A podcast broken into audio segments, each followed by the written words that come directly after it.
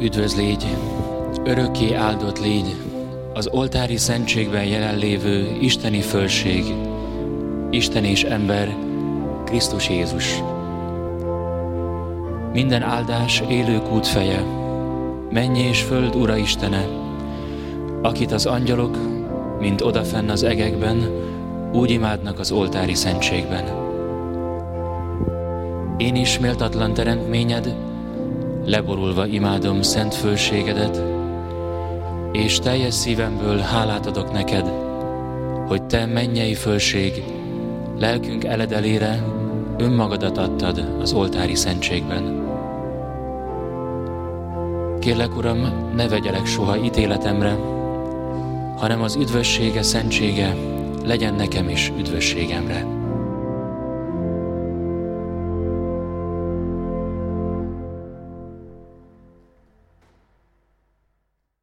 Hova rohansz? Úgyis csak Isten irgalma tud téged megmenteni. Ez a mondat, ez a plakát egy budapesti belvárosi templomnak a falán volt. Naponta több ezer autó haladhat el előtte, akik mind rohannak valahova. Dicsértessék a Jézus Krisztus. 2017. januárján egy éve Ferenc pápa megemlékezett a Domonkos rend 800. éves jubileumáról, és az abbéli beszédében a következőt mondta. Választhatunk a felszínes és az irgalmasságon alapuló élet között. A felületes álünnep és az igazi ünnep között, ami a dicsőítés. Ezt Jézus tanítványai érhetik el úgy, mint a föld sója és a világ világossága. A mai napon Jézus tanítványaiként jöttünk össze, remélhetőleg mind a föld majdani sója és a világ világossága. Ötödik alkalommal vagyunk itt együtt, és mai napon az Isten irgalmasságáról fogunk elmélkedni.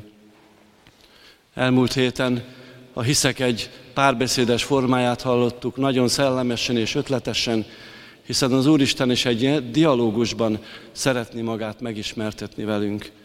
Találkoztunk Bartimeussal, aki meglátta Krisztus arcát.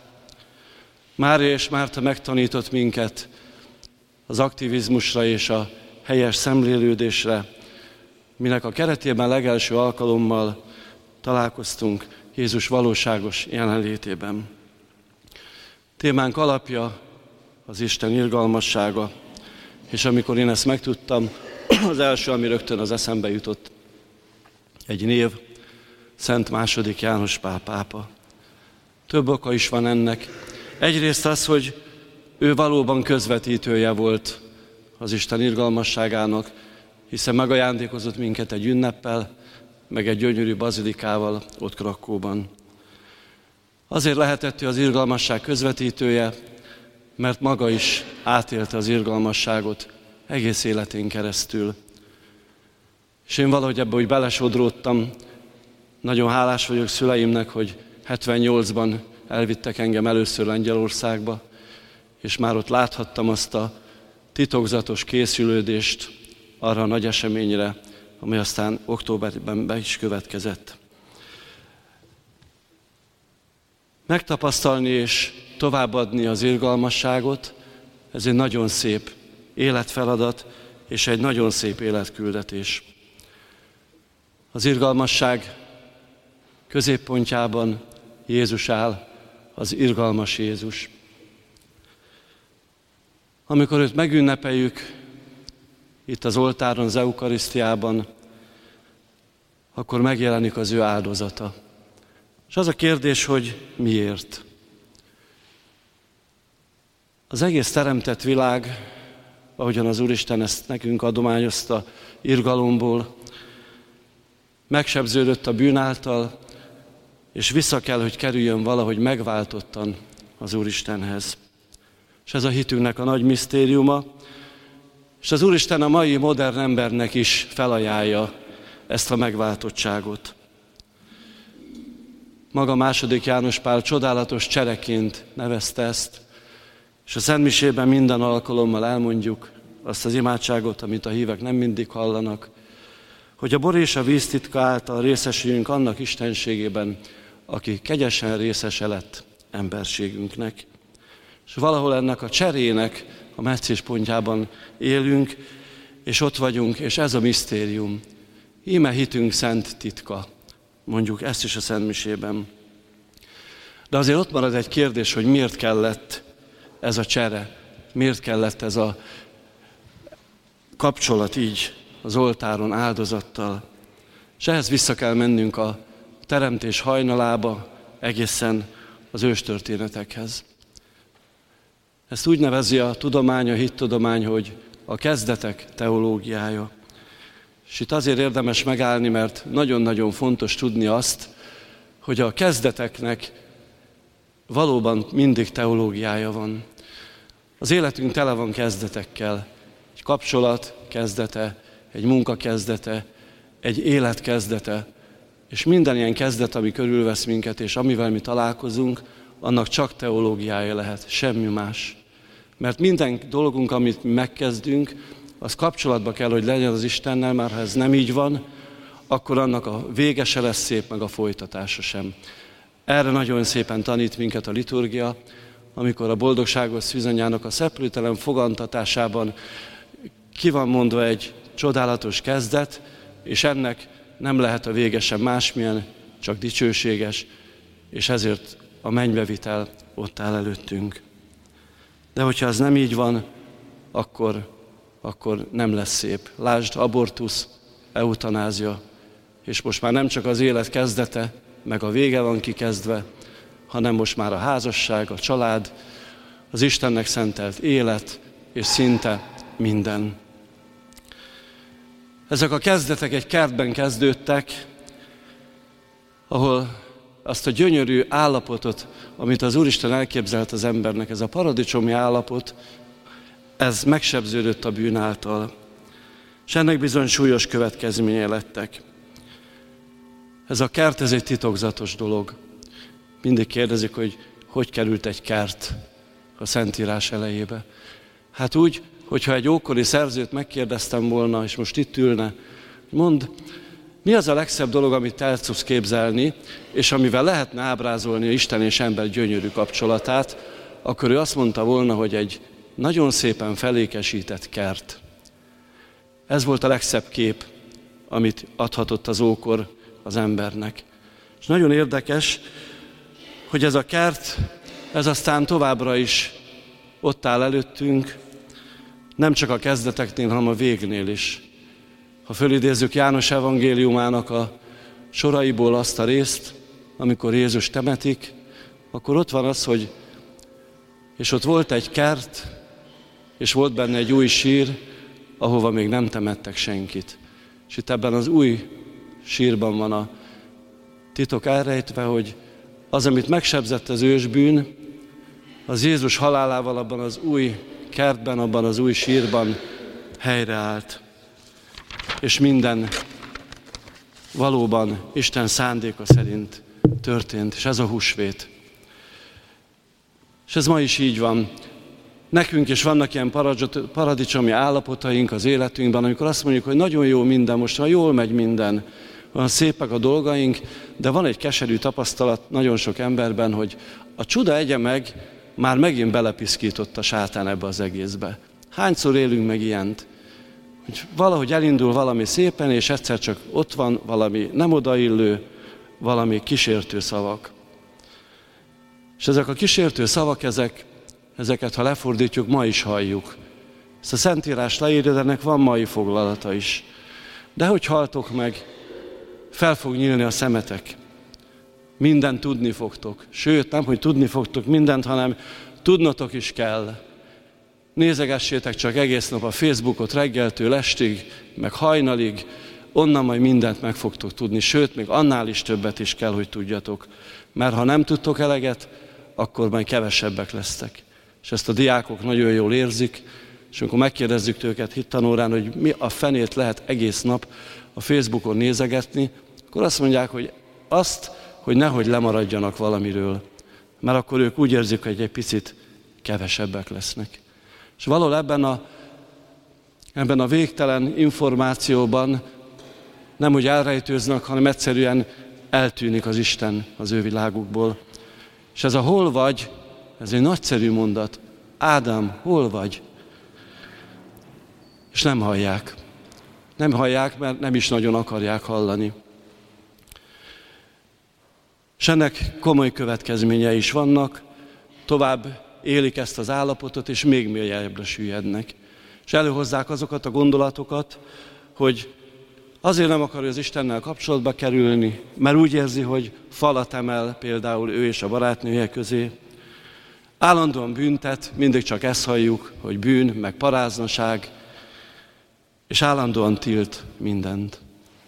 Emlékszem rá sok évvel ezelőtt, Második János Pál megírta azt a gyönyörű enciklikát, az Evangélium Vité enciklikát, amelyben az életvédelemről volt szó. Gyönyörűen megvédte benne a hatodik parancsolattal a kapcsolatos kérdéseket, és azt mondja, hogy te ember, a szexualitás az az Isten legnagyobb ajándéka. Vigyázz rá, és ne tékozold el. Erre a liberális sajtó pár nappal később hatalmas pápa fotóval a címlapján és egy ferdén rárakott Ferde hatalmas szöveggel a következőt írta, a pápa betiltotta a szexet. Ez volt az újságra ráírva. És hol vannak ezek a újságírók azóta? Rég elsüllyedtek valahol a sülyeztőbe, ahova valók. De mi történt? Lengyelországban kibontakozott egy olyan mozgalom, ahol százezrek vállalják azt, hogy megőrzik a tisztaságukat és ez a tiszta szívek mozgalma. Szerencsére már Magyarországon is vannak nagyszerű szervezői ennek, és tudunk róla, hogy van ilyen. Akkor próbálj ki mindent, ez a következő. Nyugodtan bármit. Az csak hasznodra válik. Próbáld ki a barátnődet, mert az jó lesz, ha kipróbálod, mielőtt döntesz. Mindenféle dolgot, amit fölkínál ez a világ, bátran próbálj ki aztán majd dönts, és nem tudnak dönteni. Még egyre lejjebb süllyednek ezek a szerencsétlen fiatalok, és úgy néz ki ez az egész, amit a világ ma kínál, mint egy végtelen hatalmas védasztal, amire össze-vissza minden föl van pakolva, és ember legyen a talpán, aki aztán szépen, igényesen, helyesen ki tudná válogatni azt, ami neki valóban szükséges és helyes. Szóval, ami ott elkezdődött akkor a kertben, Isten és ember kapcsolatának drámája, ebben a legnagyobb baj az a bizalmatlanság. És ha Isten és ember között bizalmatlanság van, akkor ott félelem lesz, és ember és ember között is ez fog történni. Minap mondja egy kislány a gimnáziumba, hogy nagyon rosszul érzi magát, mert nem bíznak benne a szülei. És a gyerekben nem bíznak a szülei, az nagyon rossz. És ezt visszaszerezni csak emberi erővel, nagyon nehéz.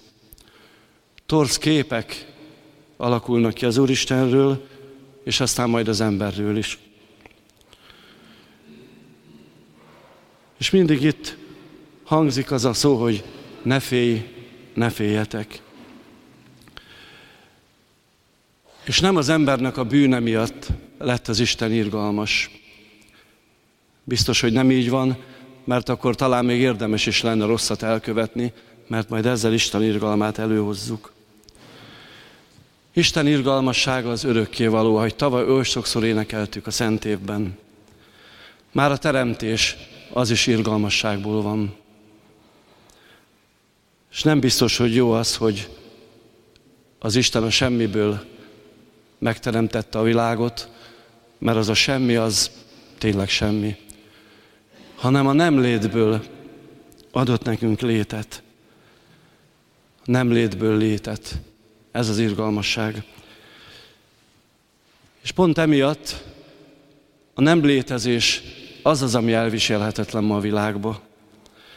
Az a külső sötétség, az a megváltatlanság, aminek olyan gyönyörű jelképe a nagyszombati liturgiánk, amikor abban a sötétben, ott a templomon kívül jelképezvén a megváltatlan sötét külső világot, meggyullad az a pici fény, amit húsvéti gyártyaként behozunk az egyházba, a templomba. Volt egy szép film, melyben egy 12 éves kislány, milyen érdekes, hogy 12 éves lány már ilyenekkel foglalkozik, elgondolkodott a halálról. És egy bölcs emberrel beszélgettek egy tavon, nagy nyugalom közepette, szép hegyekkel és erdőkkel a környezetbe, és ez a kislány megkérdezte, hogy miért kell az, hogy mi meghalunk. És azt mondta neki ez a férfi, hogy tudod, ez a körforgásnak egy része. Az, hogy mi meghalunk, az hozzátartozik a mi életünkhöz. És nem is beszélt Krisztusról. Az hozzátartozik az életünkhöz. Nézd, ezek a sziklák, ezek csak vegetálnak, ezek csak vannak, léteznek, de nem élnek. És akkor azt mondja neki, hogy nem a haláltól kell félni, hanem a meg nem élt élettől. És ebben van a lényeg, és akkor mindegy, hogy, hogy mikor következik el az az átmenet. És nagyon vágyik a világ. Ez a külső sötétség meg megváltatlanság, ez ott volt a tegnapi evangéliumban, hogy mindenki ott szorong az ajtón kívül, és mindenki be akar jönni. És Jézus az irgalmasságában mindenkit, kivétel nélkül, életállapottól függetlenül kihúz, kiment. Tavaly az irgalmasság évének a logója, az a grafika, az nagyon szép volt. Ott van Jézus, és a vállán az az elveszett bárány, az a, az a rászoruló, és láttam, emlékszem a képre, az maradt meg bennem, hogy az a Jézus vállán ott lévő ember, az nagyon nagy biztonságban van. A grafikus, aki készítette, olyan nagy és erős kezet rajzolt Jézusnak, hogy szinte érezhető volt, ahogy láttuk, hogy ő megtartja az embert. És pontosan ez az örömhír, hogy bárhonnan, bármilyen mélyről, bármilyen helyzetünkben az irgalmasság ki tudja húzni az embert. Ez a húsvétnak a lényege. A füzet, amit olvasunk, megengedi azt, hogy most ezen a ponton, szemlélve ezt a nagy drámát, tartsunk egy pici szünetet. Tegyük így, egy-két percben csak, mellé felolvasok egy idézetet, és majd mindjárt megnézünk egy képet arról, amiről beszéltem. Pilinszki János, csodálatos költőnk, sokat járt Krakóban. Ott szokás az, hogy nagy kegyképeket ünnepélyes körülmények között nyitnak meg. És ő ezt látta Krakóban a főtéren, a Mária templomban, ahol Európa egyik legnagyobb szárnyas oltárát megnyitották, és gyönyörű dolgot írt róla amikor ebben a pici csendben majd nézzük ezt a képet, amely a második János Pál bazilikának a fő részében a főoltárkép, akkor hallgassuk meg mellé mit ír Pilinszki erről. A mennyország kapuja, az elveszett paradicsom kapuja nyílik meg, a valóság nyikorgó zajai közepette. Egy pillanatra itt van, amit elveszítettünk, és amit újra meg kell találnunk.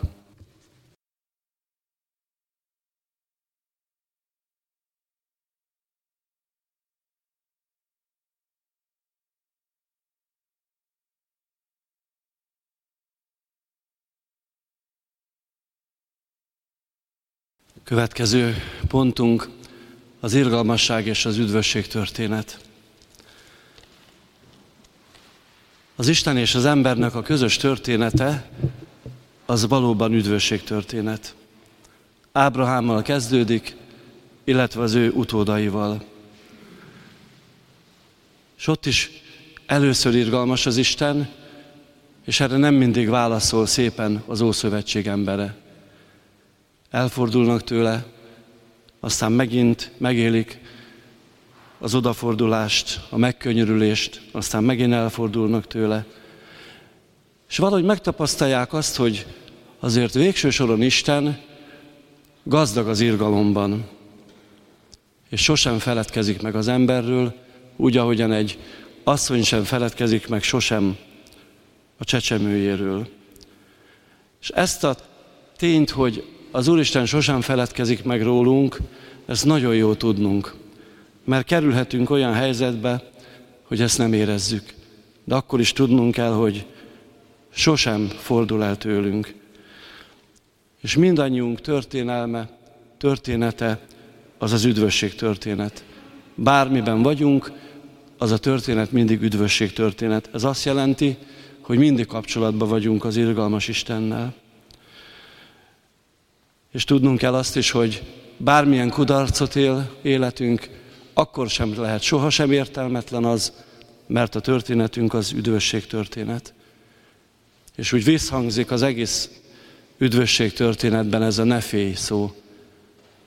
Benne van a füzetben is talán, hogy 365-ször szerepel a Bibliában az, hogy ne félj, akkor jut minden napra egy. Osszuk el. Az egész Ószövetségben ez vonul végig. És azért kell az Ószövetséggel találkoznunk, és foglalkoznunk vele, hogy megtapasztaljuk a Krisztusra való előkészületet. Egyszer volt egy hitoktatási ilyen továbbképzés, Balázs Püspök atya tartotta, és emlékszem le, egy hitoktató megkérdezte, hogy hogy hogy a csodába lehet gyerekeknek tanítani ezt a borzalmas, bonyolult és nehéz ószövetséget. Mit fog ebből egy gyerek megérteni? És azt mondta a püspök atya, hogy persze nehéz, de van egy kép. Magyarázzatok el úgy a gyerekeknek az Ószövetséget, hogy képzeljétek el, hogy van egy, kaptok egy nagy csomagot, és gyönyörűen be van csomagolva. És leveszitek róla a szalagot, utána kibontjátok a színes papírt, aztán ott van egy doboz, a doboz kinyitjátok, abban van egy másik doboz, és bontjátok, bontjátok, és egyszer csak ott megtaláljátok az ajándékot a doboznak a belsejében. Hogy az Ószövetségnek a Krisztus képe folyamatosan így rétegről rétegre így bomlik le. Ezt látjuk ebbe az évbe, még nem megérkezünk az irgalmas Jézushoz. Ez a következő pontunk, hogy az irgalmas Jézus a szabadító, ahogy a neve is mondja. Pár évvel ezelőtt valami csuda tudja, milyen betegség folytán hirtelen én bekerültem kórházba, bizonyára ez még megvan az emlékekben. És az a főorvos, aki egy nagyon neves és osztályvezető, nagyon híres orvos volt, én megkérdeztem tőle, hogy pont nagybőjt volt, közel jártunk a húsvéthoz, és megkérdeztem tőle, hogy hát doktor úr, most meddig fogok én itt lenni? Elég ramatyúr néztem ki, az biztos. És rám nézett, és azt mondta, hogy hát fiatal ember, az biztos, hogy legalább két és fél hónapig. De az is lehet, hogy tovább. Na hát, nem volt egyszerű. Életemben nem voltam még egy napot se kórházba. Mindegy, beköltöztem a szobába, és másnap a György atya fölhívott telefonon, hogy tudjak róla, hogy az esti szentmisét azt majd értem fogják elvégezni. És nagyon örültem, és este gondolatban, meg a Adorémus füzetke segítségével itt jártam. És másnap bejött a főorvos egy nagy csoporttal, és azt mondta, levették reggel a mindenféle laborcuccokat, amiket kellett, és akkor azt mondta másnap a főorvos ott a asszisztenseinek, hogy hát ez a papír, ez nem az a papír, hozzák elő az én papíromat, mert ez nem jó. És akkor ott nagy tanástalanság volt, és kiderült, hogy azok az én papírjaim voltak, és két napra rá elengedtek a kórházból, mert teljesen jó lett a, a laborleletem. Hát ezért egy osztályvezető főorvos nem biztos, hogy ekkorát téved, és nem is tudta az egészet hova tenni. És én biztos tudtam ezt, hogy, hogy Jézus a szabadító, aki tényleg ott van az embernél, amikor, amikor szükség van rá. A Filippi levélnek van egy gyönyörű himnusza, az ábrázolja azt, hogy ez a szabadító Isten igazából milyen. Ismert a, tört, a himnusz, elolvasom. Krisztus önmaga nem tartta, hogy szolgai alakot öltött, hasonló lett az emberhez, megalázta magát, engedelmes lett, mégpedig a halálig, a kereszt halálig. Ezért Isten felmagasztalta őt, és olyan nevet adott neve neki, amely felette van minden névnek. Annyira szép, ezt felfedeztük ö, nagy héten, hogy ez a Krisztus himnusz, amely bemutatja a Krisztust valóságában, ez olyan szépen megfelel a, a nagyheti liturgiának is. Az, hogy ő engedelmes lett értünk, az a nagy csütörtnek a tárgya, halálig, mégpedig a kereszt halálig, ez már nagy péntek, és ezért Isten felmagasztalta őt, és nagy nevet adott neki, amely fölötte van minden névnek. Na most ez is nagyon fontos, kapaszkodjunk abba bele, hogy Jézus neve fölötte van minden névnek. Ez azt jelenti, hogy mindennek fölötte van. Ma mindent próbálnak Jézus neve fölé tenni, de nem szabad egyiket se elhinni, semmiféle rejki beavatás, semmiféle agykontroll és semmiféle más nem kerülhet soha Jézus neve fölé, azért, mert Jézus neve minden névnek fölötte van. És ez a Jézus ez soha nem büntet. Temetéseken hányszor hallom, hogy mit vétettem én, hogy ekkora büntetés kell nekem most elviselnem, hogy elvesztettem a hozzátartozómat.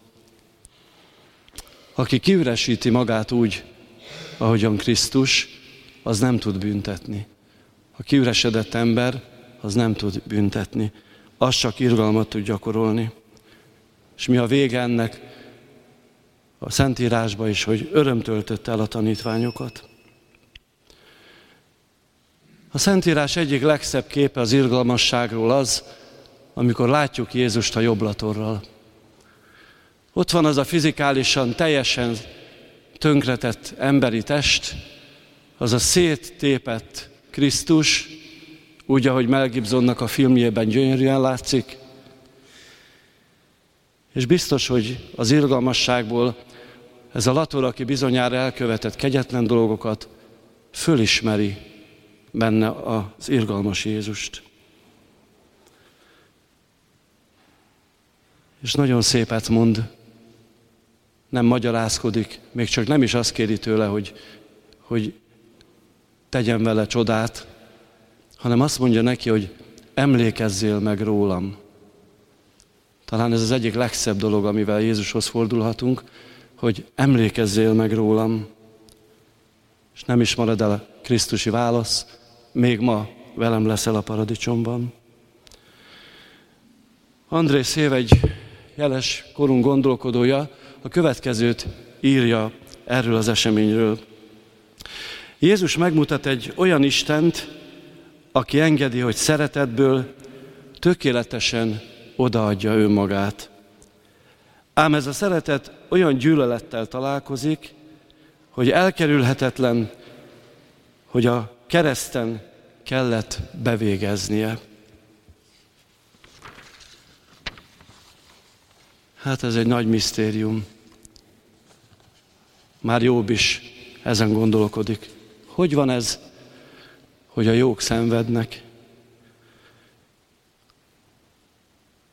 Az ártatlan embereknek mindig ez a sorsa. Figyeljük meg. Tapasztalat, nagyon emberi. Ha mindenki, vagy ha valaki megpróbál egyre jobb lenni, egyre ártatlanabb, egyre jobban hasonlítani a mesteréhez, annál nagyobb gyűlölettel fog találkozni. Ezt ő mondja a búcsú beszédébe. Engem gyűlöltek, titeket is gyűlölni fognak. Ha valaki nagyon Krisztusi szeretne lenni, akkor ez lesz az ő sorsa, ami Krisztusé. Pláton, nagy filozófus, sok-sok évvel Krisztus előtt a következőt mondta. Ha most megjelenne egy ártatlan ember itt közöttünk, azt mi keresztre feszítenénk.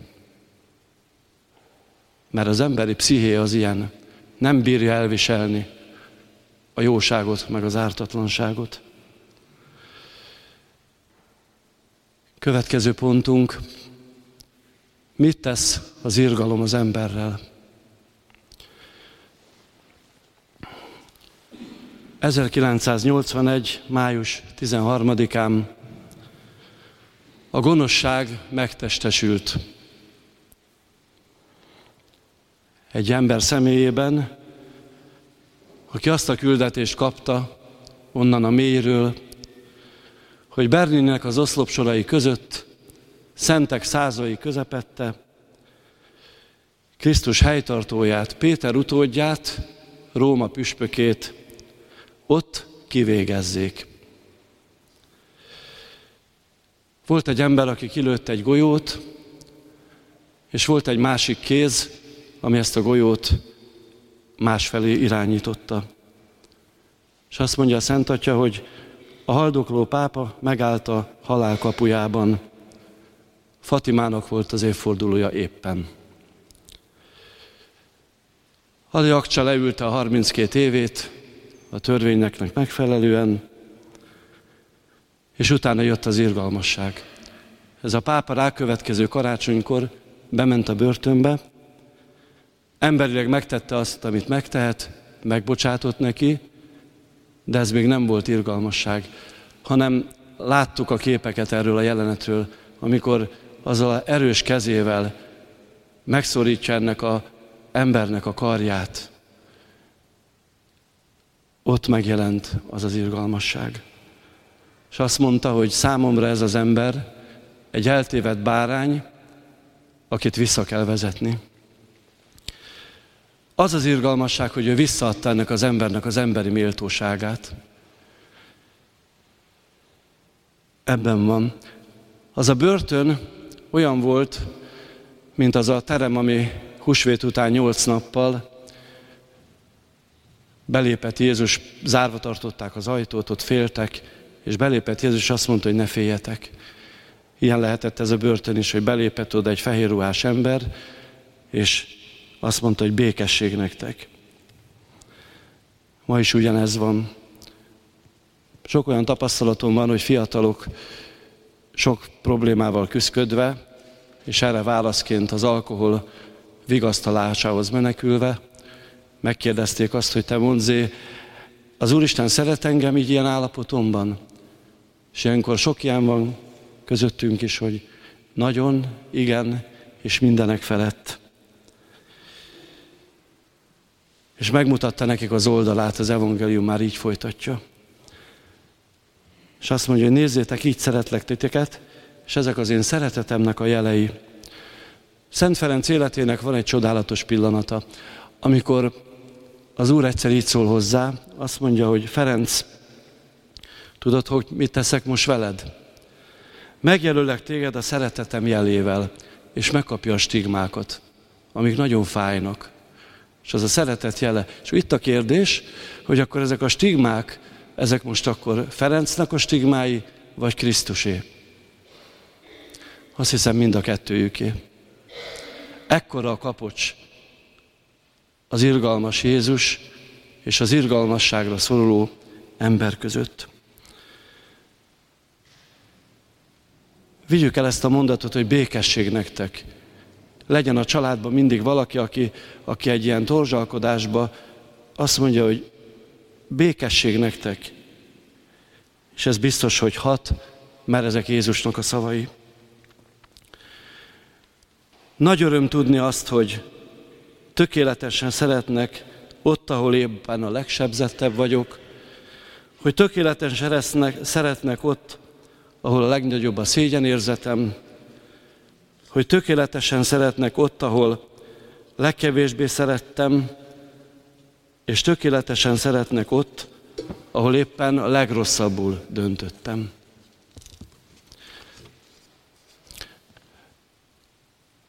Lassan a elmélkedés vége felé most kanyarodjunk vissza második János Pál pápához, és ezzel egy picit a mai szentségimádáshoz is egy kis támpontot is adjunk. A pápa és az eukarisztia kapcsolata az szoros volt kezdetektől a végéig. Kisgyerekként minden nap reggel fél hétkor elment Vadovicében a reggeli misére, és iskola után mindig visszament. Fiatalként, püspökként, bíborosként minden döntését az eukarisztia erejében hozta meg.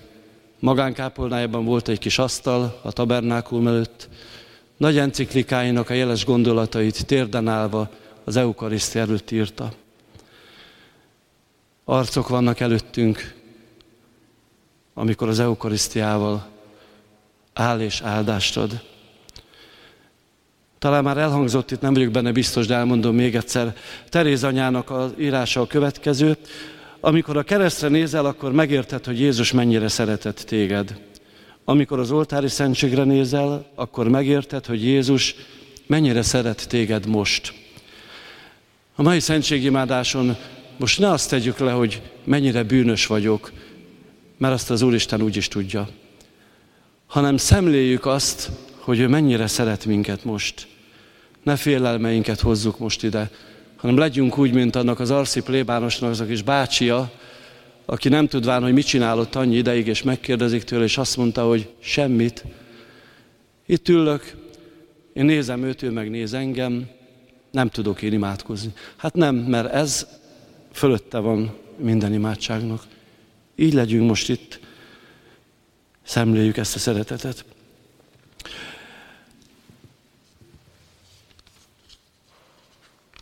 Második János Pál számára az eukarisztia az valódi életmód volt. Ilyen is van, hogy eukarisztikus életmód szinte. És életének utolsó szakasza ezt mutatta föl nekünk. Az eukarisztiában lévő Jézus már nem tud vándorutakat tartani, nem tud gyógyítani menet közben, és nem tudja járni Galilea vidékeit. Úgy van itt mozdulatlanul a monstranciában, ahogy a keresztre feszített Jézus. Látszólagos erőtlenségben. És nagyon érdekes az, hogy éppen ebben a látszólagos erőtlenségben kapjuk meg az eukarisztiából a legnagyobb gyümölcsöket. Ő is ilyen voltám. Emlékszünk a végén, az a megtört, összeesett öreg ember a nagy szenvedésével, és a teológusok mondták, akik közelébe voltak, hogy 2000 és 2005 között volt az ő küldetése a leggyümölcsözőbb. Őt már szinte az eukarisztia hordozta akkor.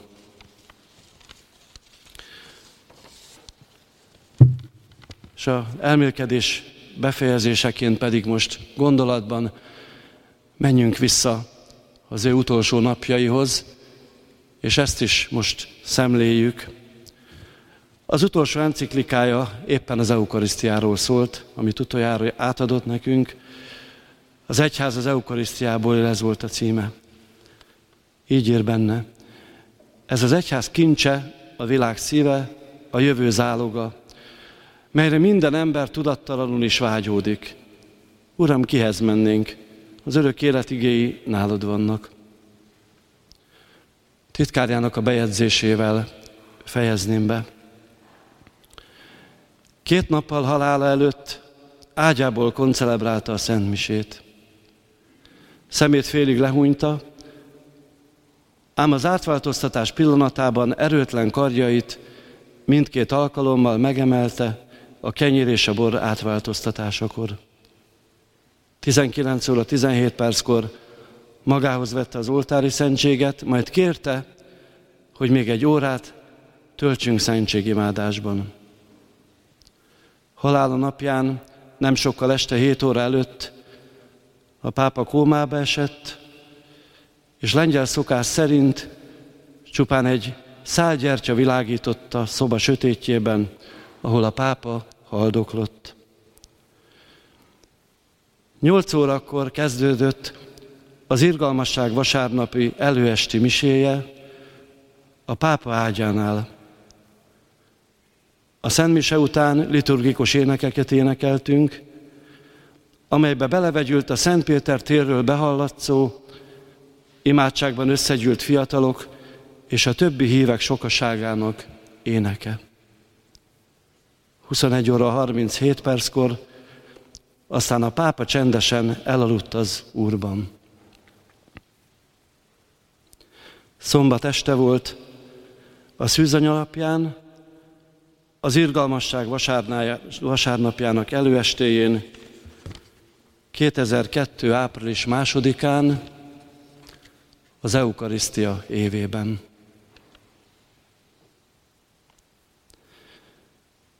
Dicsőség az Atyának, a Fiúnak és a Szentléleknek, miképpen kezdetben, most és mindörökké. Amen.